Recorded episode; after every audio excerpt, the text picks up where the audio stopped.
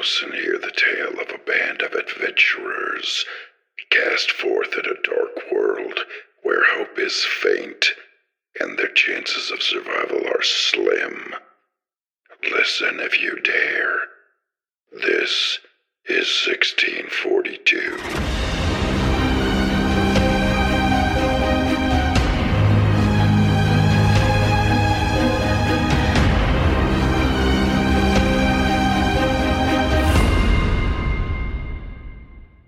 Welcome to 1642, a podcast about our continuing survival horror campaign set in a fantasy version of 17th century Europe. I'm your host and game master, Hardy LaBelle, and as always, I am joined by my inimitable co host, Roger Edmond, who is also one of our players. Thank you, Hardy, my friend, and welcome everyone. Today's going to be really exciting. So, contact me at Roger Edmond on Facebook and on Instagram, Roger Edmond68. We really want to start hearing your comments, read your questions, anything you want to put. I don't care. Is Chicago pizza better than New York pizza? Write it, tell me. Hardy, what ways can they stalk you? Well, first, I'm really tempted to answer that question. I know you are. but I'm going to leave that for our intrepid listeners. Folks can find me on Twitter, Instagram. You can find me on TikTok, all at Raised by Bears. That's me. That's me everywhere. You can find me on Facebook, but that's just my name. So there you go. And I Yeah. am super excited to jump into the details and the story beats of the game. yeah, that's what today is about. I can't wait to get started, and I'm so psyched. Me too. So let's get right into it.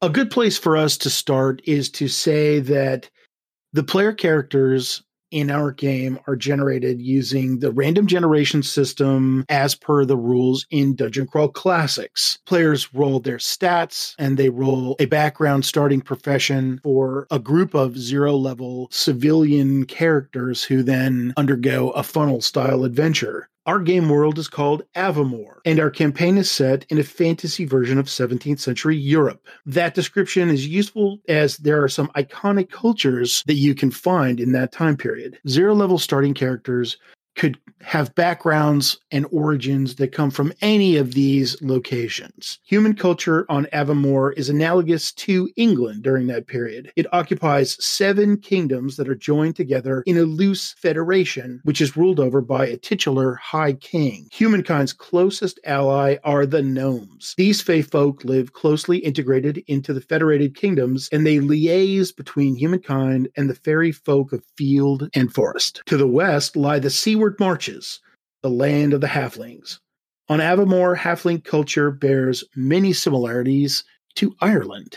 In the southwest map of the game, we find the dwarven fastholds. These are similar to 17th century German culture. The dwarves are famous for their skill at engineering, and also they're known as fearsome mercenaries for hire. To the southwest lies the Elven principalities. Elven culture has many similarities with the refined culture of the French, replete with a love of finery and courtly pageantry. And finally, on the far side of the world lies frozen Borgia, a human nation founded on entirely different cultural mores. Borgia most resembles Tsarist Russia, but PCs do not typically originate from here, and its motives and its goals remain unknown. One event that bears mentioning in the background of the game world is the Grey Waste, a century long plague that decimated the lands of Avamore. The plague has vanished, but its effects still scar the landscape, with villages and towns completely abandoned or isolated from the outside world. I love that we have room to make this world grow as we grow. But one other thing I wanted to talk about, it was interesting how you talked about how the elves are all, uh, what did you say? You said uh, replete. I love the word replete. Replete with finery and courtly pageantry. It's like, I still feel that even though there are moments that are golden and gilded and wonderful, there's always just this little bit of dirt underneath all of it. And I think that is really, really cool. I'm glad to hear that. As a horror world, I think that underlying sense of darkness, maybe even a little bit of sleaze, is very appropriate. Yeah, and I think you gave us that right away. We hit the ground running with sleeves, and you guys are going to hear about that because this recap it was exciting for me. You're going to get your sleeves, exciting sleeves, right, Hardy? yes, exciting sleeves. Let's get into that.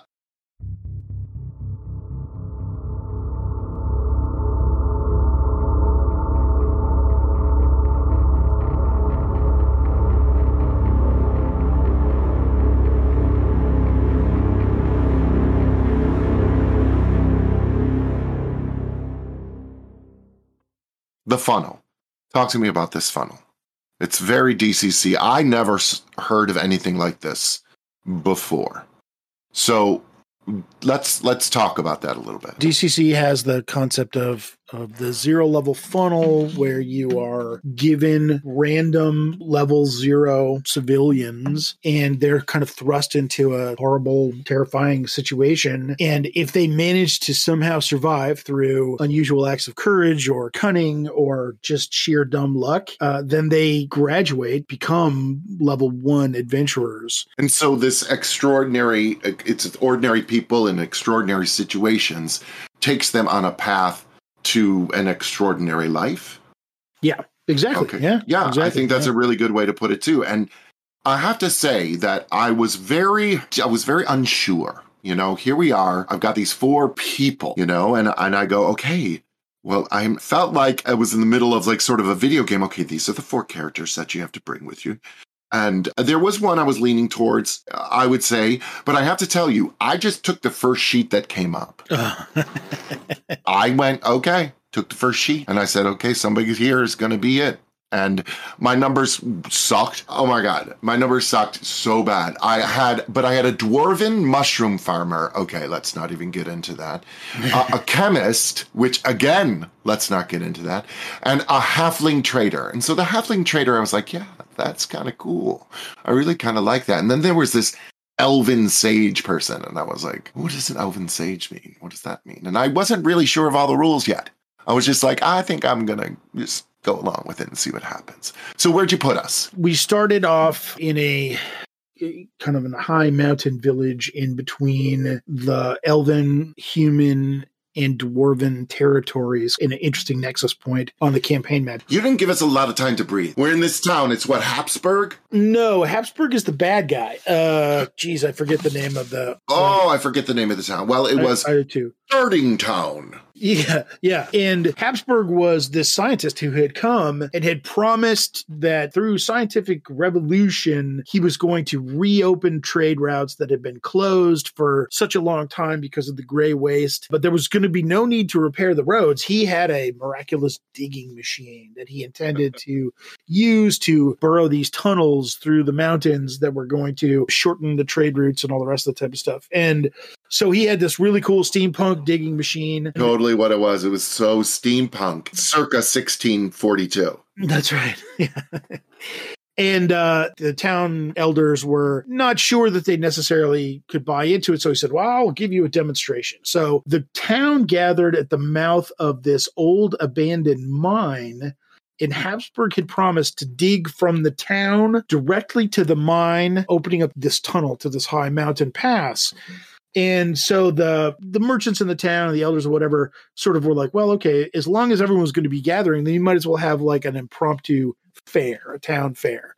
And so there were buskers and merchants and ne'er do well thieves and stuff like that kind of milling around as everybody's waiting for this miraculous digging device to dig its way up through the mine and open up this new tunnel back down to the town proper. And all we're doing, all three of us, going, where are we? What's going on? I don't, I don't know what's gonna happen. And then there's there bird people. Was squawking now? No, that was funny. Yeah, I've always loved the idea of Corvu. Uh, not sorry, not I should say Kenku. When this campaign world originally came around, the idea of there being flocks of quote unquote dirty birds in the towns that were sort of like the flocks of urchins in Oliver Twist or whatever seemed super evocative to me. Like pigeons, like yeah, pigeons. like like pigeon people exactly. Seemed super fitting to a kind of fantasy European type setting. I thought it was really cool. I mean, it was such a, and our players had fun with that. They really did right off the bat. It was crazy. Yeah, that It was, was so really fun. No, right off the bat, they were getting it. They were in. I was like, oh yeah.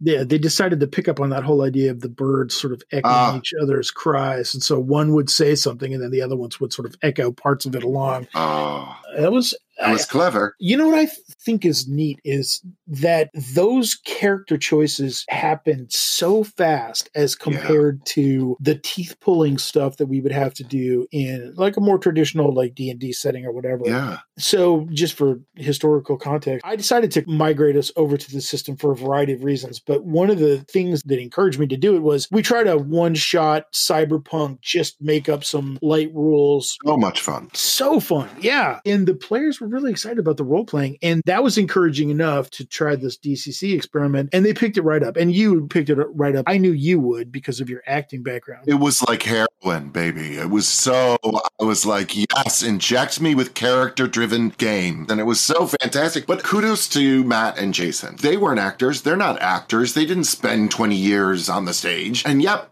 boom, they were there. They were in it. I was loving that. I really was. Yeah, it's an interesting improv exercise to be handed a goofball character with a background and some kind of Mhm. goofball equipment. Structured improv is what I think I said. You've got some things to work with, you know, and I love that. Yeah. And so we started to play this town fair, and I kind of wanted to give everybody the chance to just mill around and try Yeah. on these new characters for size and just sort of see if they got a feeling as to who they wanted to be. And then the earthquake started. Um, yeah. Oh, that was yeah. You get like Yeah. like I said, you gave us like three minutes to breathe. We're like, oh, we're at the fair. Oh no! and then all of a sudden, it just and then from that on, it just kept going. Now, did we lose people during the earthquake? Well, yeah. Ironically, you guys were kind of futzing around and somebody failed a luck roll and a rock hit one of the level zero characters and just squashed them flat. I think it was Jason's character just Yeah. got Mhm. smushed. And one of the funniest things was that in true like Dungeons and Dragons fashion, this rock fell to squash the character. And rather than run for safety, which is what you ought to do in DCC, the players all flock to the rock. They're like, we've got to get the rock off this person. And then more rocks fell and more people died. No, And- it really was It's exactly what you did. part of the reason why I, I wanted to to do that intro is because it's a shocking experience if you've never played a funnel the first time you see one of your characters just just die and sometimes the way it's stupid or cruel or it could just be capricious fate it's a very weird and liberating feeling because suddenly you're like oh dear this ain't what i'm used to Well, You know? that was really it. Uh, just because of the way we were raised on D and D. Yeah, so there were a few areas of safety. So you could either try to hide in the abandoned mine buildings, you could run into the mouth of the cave, or there was an old house that was built into the walls of this rock canyon.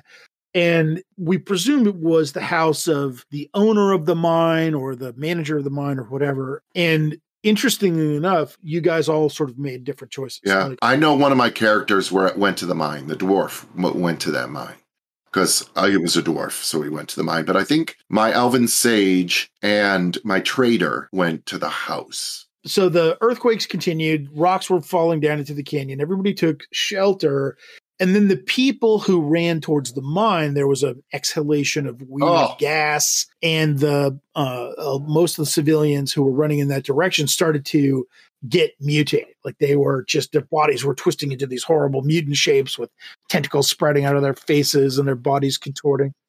Then it became a question of like all right how do we fight these mutants? Can't you know or do we have enough people to fight the mutants? And you know what are they going to do to us and all the rest of that type of stuff you you guys managed to hide and the mutants most a lot of them died Well, the dwarf the dwarf really uh, gave up his life at that cave entrance to, to stop as many of them as he could. You know, it sounds like it was really like, oh, he's so good. I was like, I don't want to play that dwarf. I'm going to go put him up there and let him stop people. And if he dies, oh well, who cares? I'm like into the halfling elven. Uh, right now, I'm vested into this elven sage and this halfling trader who both went to the house. And so the people who went to the house, you guys kind of broke yourselves mm-hmm. inside and discovered that it was sort of like a eh, kind of spooky yeah. haunted house kind of vibe to it. Very Spartan decor and kind of a creepy vibe, weird painting of this old woman that was sort of hanging up above the mantelpiece of the fire. And as you explored, you realized that it was in fact haunted that there were spirits that were kind of loose inside the house. This horrible demon cat that was terrorizing you guys and you fought that defeated it. Somebody went upstairs approached the rocking chair that was kind of looking out the window at the mouth of the mine and there was a vision of the old woman who lived there and then a kind of a vision of the painting itself which then prompted you guys to check behind it. There was a safe and got it open and that's when you found the black ah. ring ring. The ring. That yeah. ring. you just wait, listeners. But we found a ring. It was a magic ring. And finding magic things, right, Hardy? It's very rare. Yeah. I spent a lot of time studying published funnel mm-hmm. adventures. I spent a lot of time kind of looking at them and the ability to get your hands on cool toys that are more powerful than you can really mm-hmm. handle is one of the things that is a staple of a good funnel type adventure. And there's a lot of funnels that have magical artifacts that you can find that give you spell casting ability that you can't really handle or other funky powers just so that the players can play with fun stuff. And I just want to a- answer this question, but I don't want to give anything away. Uh, spoiler, but did you know what that ring was going to be all about? I knew okay. who the woman all was. Right. I mean, and I knew that the ring was going to give you spellcasting powers. Uh, I knew, right. I knew that. But the idea of turning it well, don't give it away. Spoiler alert! Even, but all I want to know is, did you know? Because we don't want to tell them now. You're going to have to edit that out anyway. Uh, but yeah, I just I just wondered if you knew what the progression was. But that's what you knew: the woman, the ring, magical powers. Like we ended the first session where the digging machine sort of smashed its way yes. out of the mine and was running amok in the middle right. of the canyon. You started to run over buildings and, and the earthquakes yeah. were getting worse. We've lost so many characters at this point, And all we know is that this thing came through here and burrowed a huge hole. And what the fuck are we going to do? Let's go.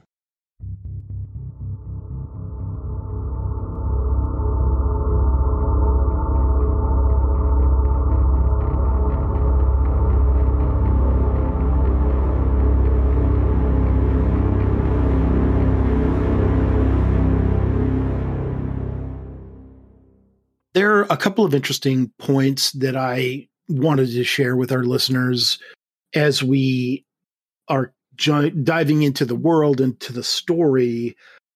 And one of them I'm particularly keen to share with you, Roger, just because this is something that you might not have known if I never told you, but I think it adds an interesting subtext to the game. And that is that when I was creating the world map of Avamore, I generated a random fantasy map uh, from an online service.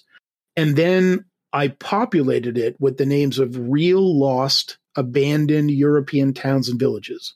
No way. I went through Wikipedia and stripped out all the names of lost or abandoned towns that I could find in England, France, in Germany. And once I had an exhaustive list of those, I went across the world map and manually renamed all the towns. So you're walking through a haunted world of lost towns. That's going to be kind of interesting for anybody who wants to look that up.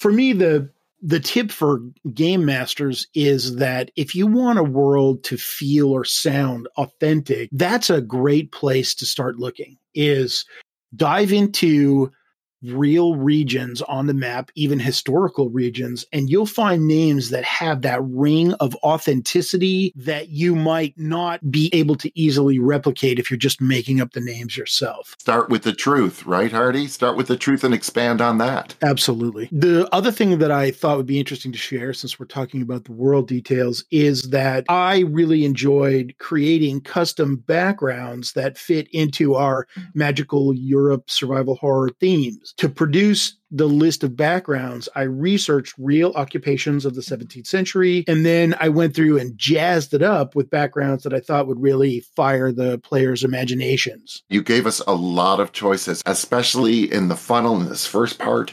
I think that we were thrown in to the fire, but it was fun and very informative here's the fun tip for game masters and players out there, which is I try very hard to give you guys a framework to hang your ideas and your perceptions off of without being too literal or too specific so that you can create your own version of what those places look like in your mind or what the details are like on the ground. The processors in your imagination are more powerful than any words that I could write or even any images that I could pull up off of the web.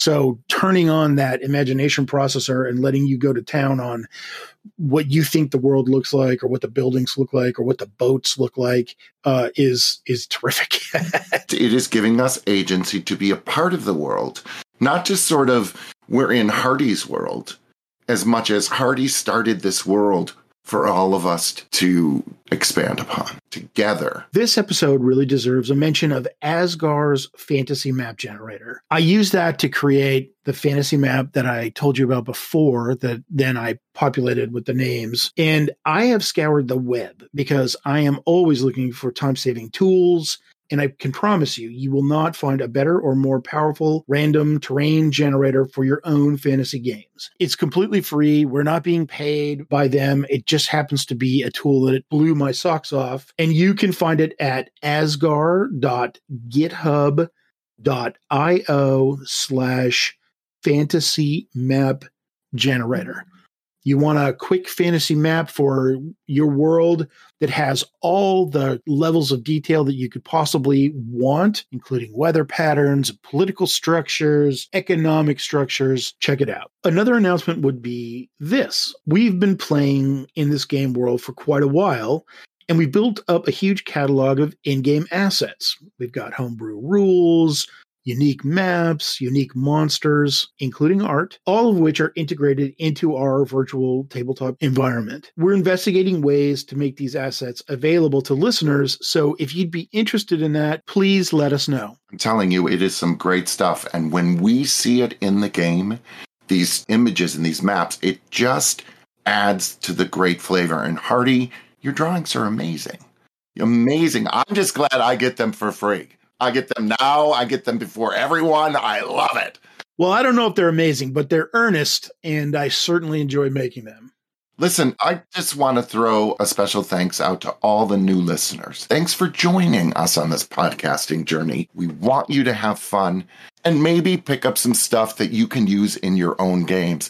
Let us know. Let us know what you like, right, Hardy? Absolutely.